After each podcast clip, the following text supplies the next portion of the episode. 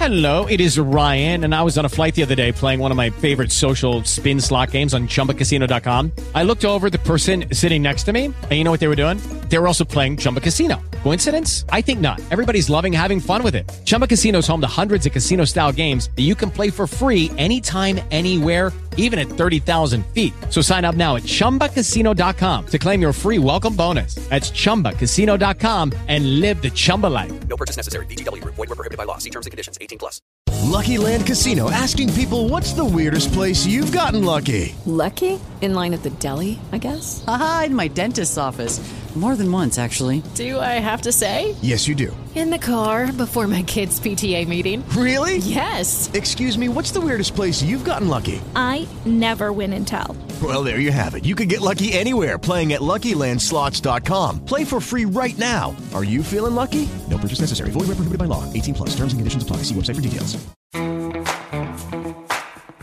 Stai ascoltando Rifiuti Mania, Chiacchiere e riflessioni sul mondo dei rifiuti a cura di Giuseppe Sanicandro e Dino di Cicco.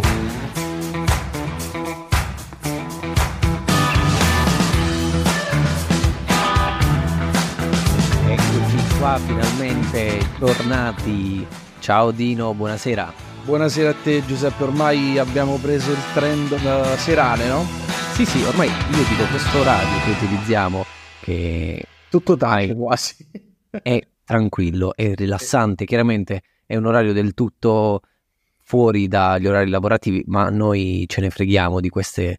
eh, Sì, finché, fin- finché non ci cacciano di casa, sì. Esatto, esatto. Sì, per le nostre famiglie quello è quando arrivo e devono- mi dicono ah devi, devi registrare stasera e io, ah, ti aspettiamoci no no mangiate no, dai mangiate. bene, bene. E a proposito di grandi cene, eh, volevo eh, presentare, introdurre eh, l'ospite di questa sera, eh, Giancarlo Tangari o Tangari? Tangari, Perfetto. Buonasera, come stai? buonasera. Bene, Bene, piacere di essere qui. Piacere nostro. piacere nostro Giancarlo allora Giancarlo tu ti occupi eh, di un argomento che a me piace moltissimo che è quello della gestione rifiuti finalmente una persona che fa gestione rifiuti perché in Rifiuti Mania forse non abbiamo a parte Nicolò non abbiamo mai avuto effettivamente persone che esatto. facessero gestione rifiuti o comunque che si occupassero eh, di questo argomento che fa strana come cosa. Però nello specifico tu ti occupi di gestione rifiuti di che cosa?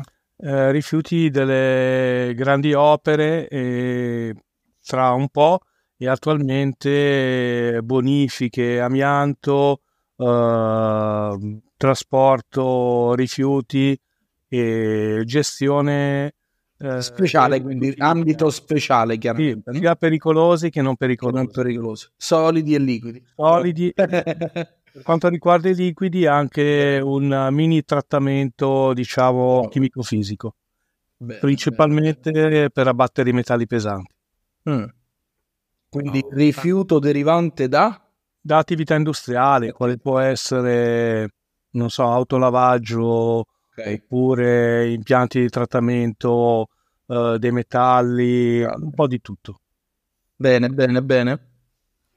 Ok, senti, allora entriamo subito nel vivo, perché a me questo argomento, quando si parla di grandi opere, ehm, tutti pensano alla parte, all'aspetto più ingegneristico, quello che sarà il risultato del progetto, ehm, ma quello che c'è dietro è anche, eh, e quello quindi che ci riguarda, è proprio la- i rifiuti.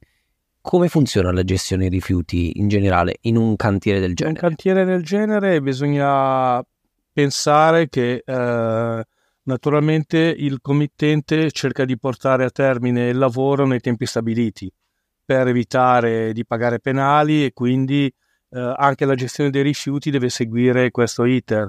Quindi bisogna eh, assecondare, tra virgolette, il cliente nel, nel rimanere sul pezzo e poter capire eh, le necessità che ha il cliente di trasporto di rifiuti e di smaltimento. Quindi ancora di una corsa contro il tempo. Sì, di- sì, relativamente, naturalmente, eh, quando si ha a che fare con eh, cantieri di questo genere, si sa prima di iniziare eh, quale tipologia di rifiuti verranno prodotti e in quante in, in quale quantità, la quantità. Quindi okay. diciamo non è che si va a occhi chiusi, si fa una pre-caratterizzazione del sito, quindi si fa una, un lavoro preventivo per valutare tutti questi volumi e le specificità dei rifiuti. Questo appunto immagino anche, scusami se ti interrompo, sì. anche una uh, attenta e accurata decisione del fornitore perché sì mm, perché poi considera specialmente se si ha a che fare con le terre roccia da scavo che si può anche uscire dal territorio dei rifiuti quindi bisogna valutare un piano prima del, dell'escavazione per poter uh, diciamo uscire dal campo dei rifiuti Senti, quali sono le categorie di rifiuti che vengono generati? Guarda, principalmente sono quelli da attività di costruzione e demolizione, perché se si ha a che fare con l'escavazione di un tunnel, faccio un esempio, di terra, quindi tutto quello che riguarda l'escavazione di quindi fanghi o uh, terre che vengono rimosse. E poi naturalmente tutte le altre tipologie di rifiuto che si possono generare in un cantiere. Quindi, che ne so io, imballaggi uh, misti, imballaggi misti, uh, rifiuti uh, anche fanghi da scavi alla fine. Sì, fanghi da scavi oppure per quanto riguarda i rifiuti pericolosi, per esempio il cosiddetto 150202 che sarebbe un Uh, materiale, fil- eh, materiale filtrato o contaminato da sostanze pericolose oppure contenenti filtri dell'olio, uh, ma anche se poi i filtri dell'olio magari vengono specificati con un altro codice di rifiuto. Oppure c'è, c'è anche la possibilità poi di, di, di, mettere impianti in loco, di autorizzare temporaneamente se non vado errato, diciamo impianti sì. temporanei. Diciamo che gli impianti temporanei spesso sono associati alla, alla gestione delle, delle, acque. Gestione okay. delle acque che, che, che vengono utilizzate per il lavaggio dei mezzi all'uscita dei cantieri, eh, per cercare di minimizzare lo spreco di acqua, eh, principalmente. Perché i mezzi, quando escono dai cantieri, devono, devono poter viaggiare su strada naturalmente senza, senza, inquinare dal materiale. Poi, oltre al fatto di sporcare le strade, eh, alcuni cantieri sono soggetti anche, per esempio qua a Genova, il cantiere del Terzo Valico è soggetto a, all'escavazione in, uh, in, presenza d'amianto, quindi bisogna attuare tutta una serie di, uh, di procedure per evitare la diffusione di fibre. Ecco, io stavo proprio pensando alla questione della, della sicurezza. Sì. Cioè, cioè, quali sono le, non voglio dire le tecniche, ma diciamo gli accorgimenti uh, che, adott- che si devono, che si possono adottare su un cantiere per eh, evitare anche questi rischi di contaminazione? Ma sicuramente come tutte le grandi opere, o comunque in generale anche nel, per quanto riguarda l'attività uh, più semplice, bisogna fare un'analisi che poi è, è, è ho, ho d'obbligo di legge una valutazione del rischio prima, quindi il datore di lavoro deve fare una valutazione del rischio di tutte le potenziali situazioni critiche eh, che si possono venire a creare. Naturalmente in un cantiere eh, grande non c'è solo il rischio eh, del... Il rischio è dovuto principalmente alle, alle, alle, interferenze, non solo al lavoro in sé. Quindi bisogna, uh, bisogna stilare quel famoso documento, il DUVRI, documento unico di valutazione dei rischi interferenti, che permette a, alle varie aziende di lavorare in sicurezza senza interagire tra di loro in maniera pericolosa. Chiaro, chiaro. Eh, mh, mm, Giuseppe, ti faccio una domanda che eh, diciamo mi sta anche a cuore come, come tema, no? perché eh, esistono eh, oggi diverse tipologie di tecnici eh, sui rifiuti, sul mondo ambientale. Uh, partiamo dal responsabile uh, tecnico, dal direttore tecnico di impianti. Um, la tua figura, cioè la figura uh, nelle grandi opere, esiste? C'è qualcosa, un punto di riferimento? Cioè, come... Diciamo come punto di riferimento sono inquadrato come tecnico ambientale. Okay. Nel mio caso specifico ho fatto un corso cofinanziato dalla comunità europea e ho preso questa qualifica. Eh, naturalmente a questa figura, a questa tipologia di lavoro possono essere associate tante altre eh, qualifiche professionali, quale un ingegnere ambientale piuttosto Uh, adesso non mi viene in mente altro, un, beh, principalmente un ingegnere ambientale, comunque ci dovrebbe essere anche una figura che esce fuori dal, dall'indirizzo naturalistico, sempre con l'approccio ambientale. E la cultura di base deve essere quella sulla, uh, sulla conoscenza in parte dei rifiuti, in parte della normativa sulla sicurezza, un po' come l'HS manager. Uh, sì.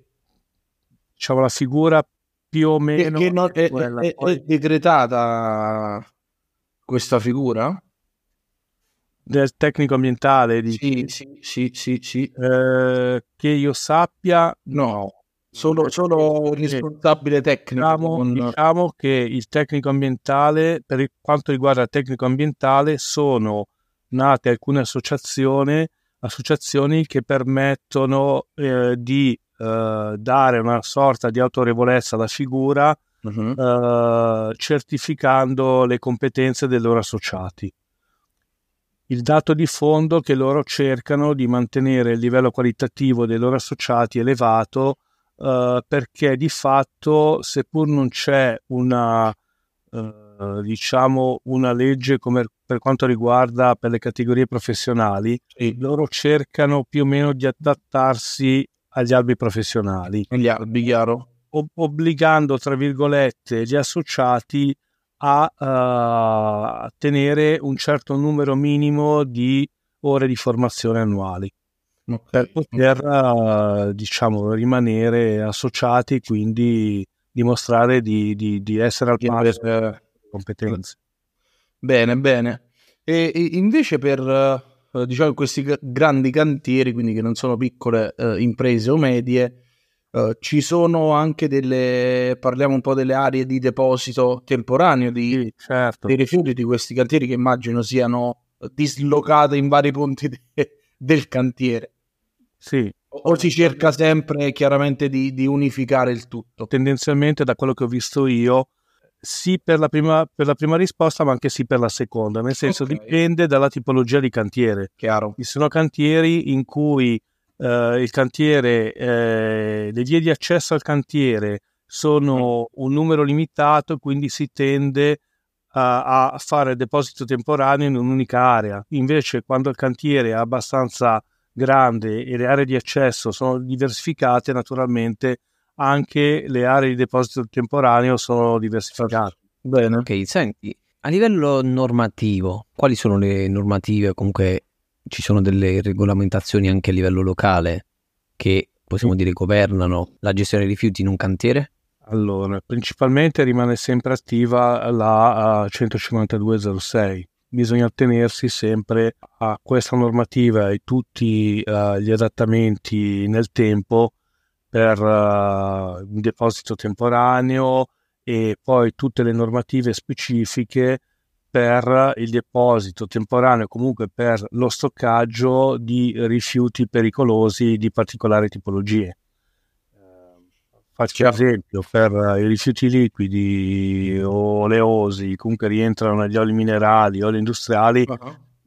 eh, si ha la necessità di avere un'area di stoccaggio in cui ci siano delle vasche di contenimento e per evitare comunque che il, eventualmente il rifiuto possa espandersi a terra e quindi inquinare ulteriormente. Chiaro, chiaro, chiaro. Per i infiammabili la stessa cosa. Beh, un, un, un, bel, un bel, rischio pure per i rifiuti eh, infiammabili, eh, perché... Sì. E, e, invece a livello eh, diciamo, logistico, uh, sempre considerando la tua figura nelle grandi opere, ti andresti a occupare anche della parte logistica, immagino, no? la logistica eh, ambientale, mettiamo sì, perché dovrei fare, eh, dovrei organizzare eh, i trasporti, quindi gli smaltimenti dal cantiere all'impianto finale.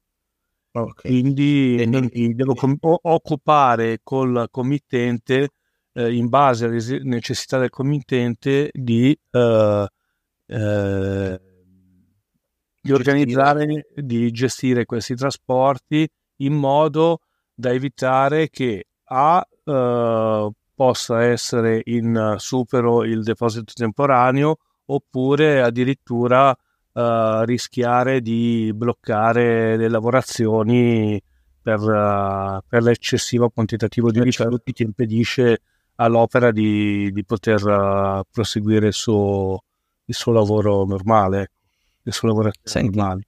Dino, sì. adesso non ricordo con chi ne stavamo parlando, però mi è venuto in mente uh, quel discorso di quella tendenza che si sta avendo ultimamente mm-hmm a riutilizzare il rifiuto che si produce in un determinato luogo, in questo caso in un cantiere, sì. eh, nel cantiere stesso. Ora non ricordo con chi ne parlammo, è stato ultimamente.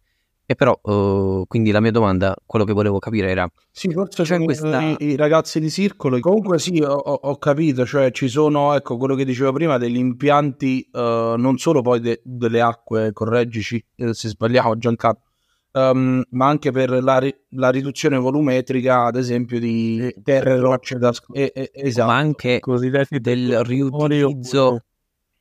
Io parlo proprio del riutilizzo del materiale scavato. rifiuto.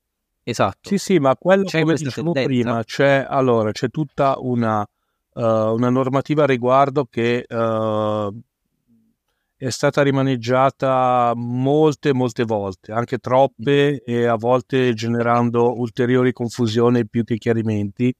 Adesso non sono aggiornato all'ultima perché, eh, però eh, sì, si può riutilizzare il terreno scavato che non risulta inquinato e eh, ha le stesse caratteristiche del, diciamo, a livello qualitativo nella, nel luogo di produzione.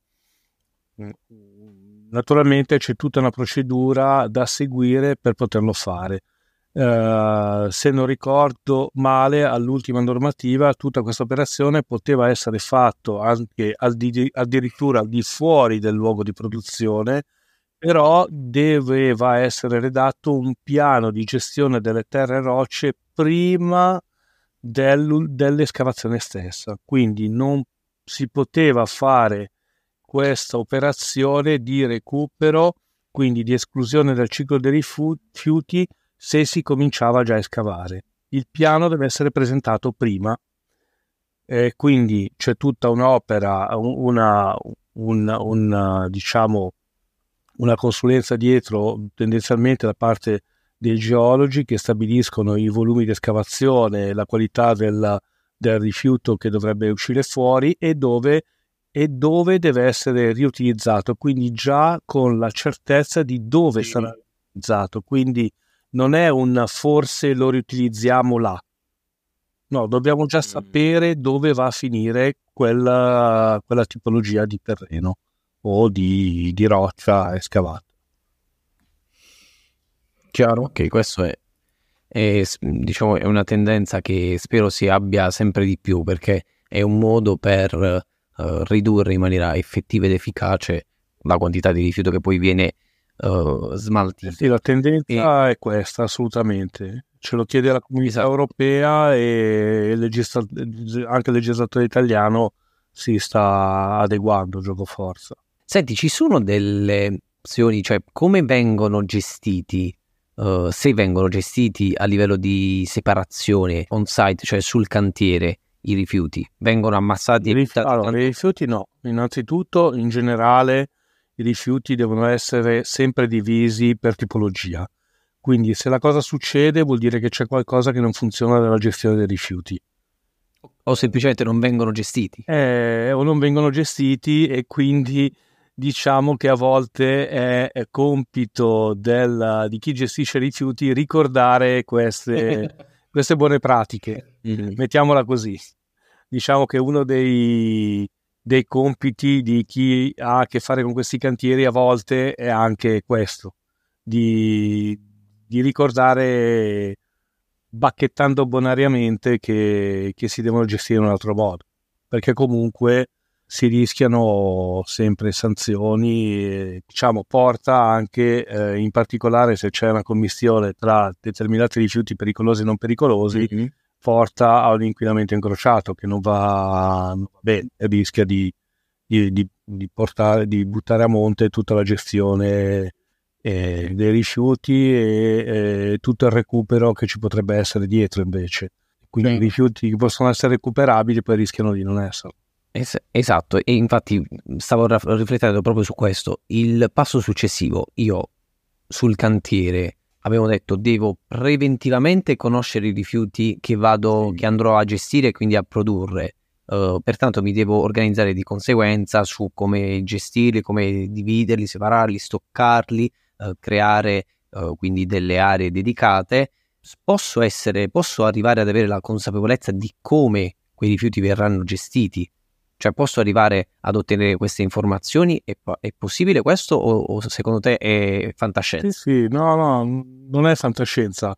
Diciamo che io mi sono accorto che comunque anche nelle aziende eh, vogliamo per eh, il deterrente eh, causato dalle sanzioni e dal fatto che c'è sempre una parte penale dietro alla gestione dei rifiuti eh, vuoi eh, per altri motivi, principalmente un, un risveglio anche della coscienza ecologica, sta migliorando notevolmente la gestione dei rifiuti a piccoli passi, però Beh, anche a... uno dei settori più critici sono i cantieri edili. I cantieri edili fanno di tutto. Eppure ultimamente ho visto che c'è un po' po' più di, di, attenzione alla separazione dei rifiuti. Poi naturalmente i casi critici si trovano sempre, sempre. però il, il compito... I casi clinici, perché... Eh, anche, anche, anche, anche, quelli. diciamo, diciamo che eh, il compito, secondo me, dal mio punto di vista, io direi che il compito della, del fornitore di un servizio di gestione dei rifiuti è anche quello di educare. Nel suo piccolo di educare il cliente. Sì, giusto, d'accordo perché così si lavora meglio tutti. D'altra parte, se il cliente si rende conto che se lui separa i rifiuti, io ho la possibilità di fare un ritiro più veloce, per lui dovrebbe essere gradito, perché così non faccio aspettare una, una motrice magari due ore eh, per fare un ritiro eh, che può essere fatto in mezz'ora. Certo, sono costi che, che diminuiscono. Certo. Assolutamente.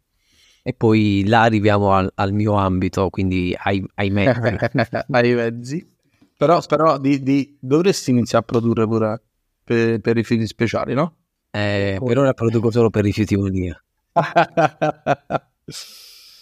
bene, bene, bene. Bene, eh, io sono molto molto soddisfatto di questa bellissima chiacchierata che sì, anche perché non era eh, diciamo un tema eh, quello delle grandi opere, no? mai affrontato, nuovo, soprattutto anche me in Italia perché adesso si inizia a dare veramente valore dopo i disastri che... Esatto, io stavo pensando proprio a questo, bravo. Eh, eh, sì, sì, sì, c'è una parola che uh, nel nostro immaginario collettivo uh, mm. smuove uh, tante immagini negativi, peggio della parola rifiuti, forse proprio grandi opere. Le grandi opere, sì. Però io, guarda, eh, mi viene in mente una cosa che dicevo spesso ai miei colleghi quando avevo a che fare, quando lavoravo in una grande azienda eh, chimica. Mm. Dicevo, guardate che spesso eh, è vero, le grandi aziende chimiche a volte sono, eh, sono capaci di grandi inquinamenti, però è anche vero che sono anche gran, capaci di grandi capacità gestionali, perché sì.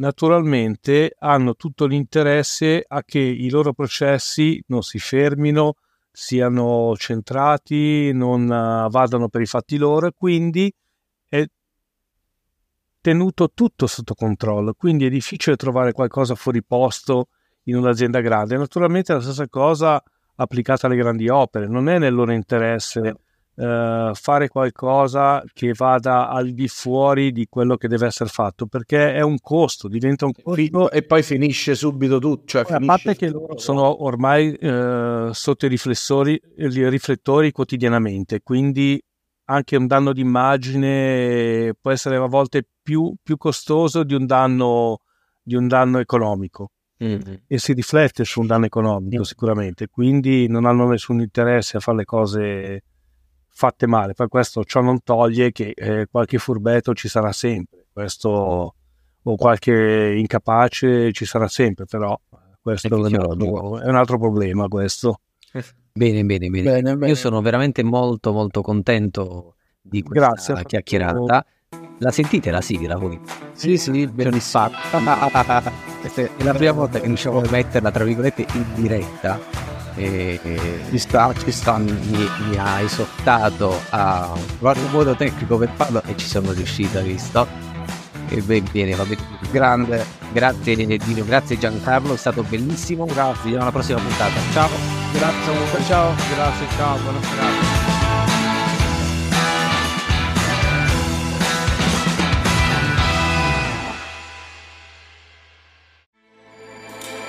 With everything you have on your plate, earning your degree online seems impossible. But at Grand Canyon University, we specialize in helping you fit a master's degree in education into your busy day.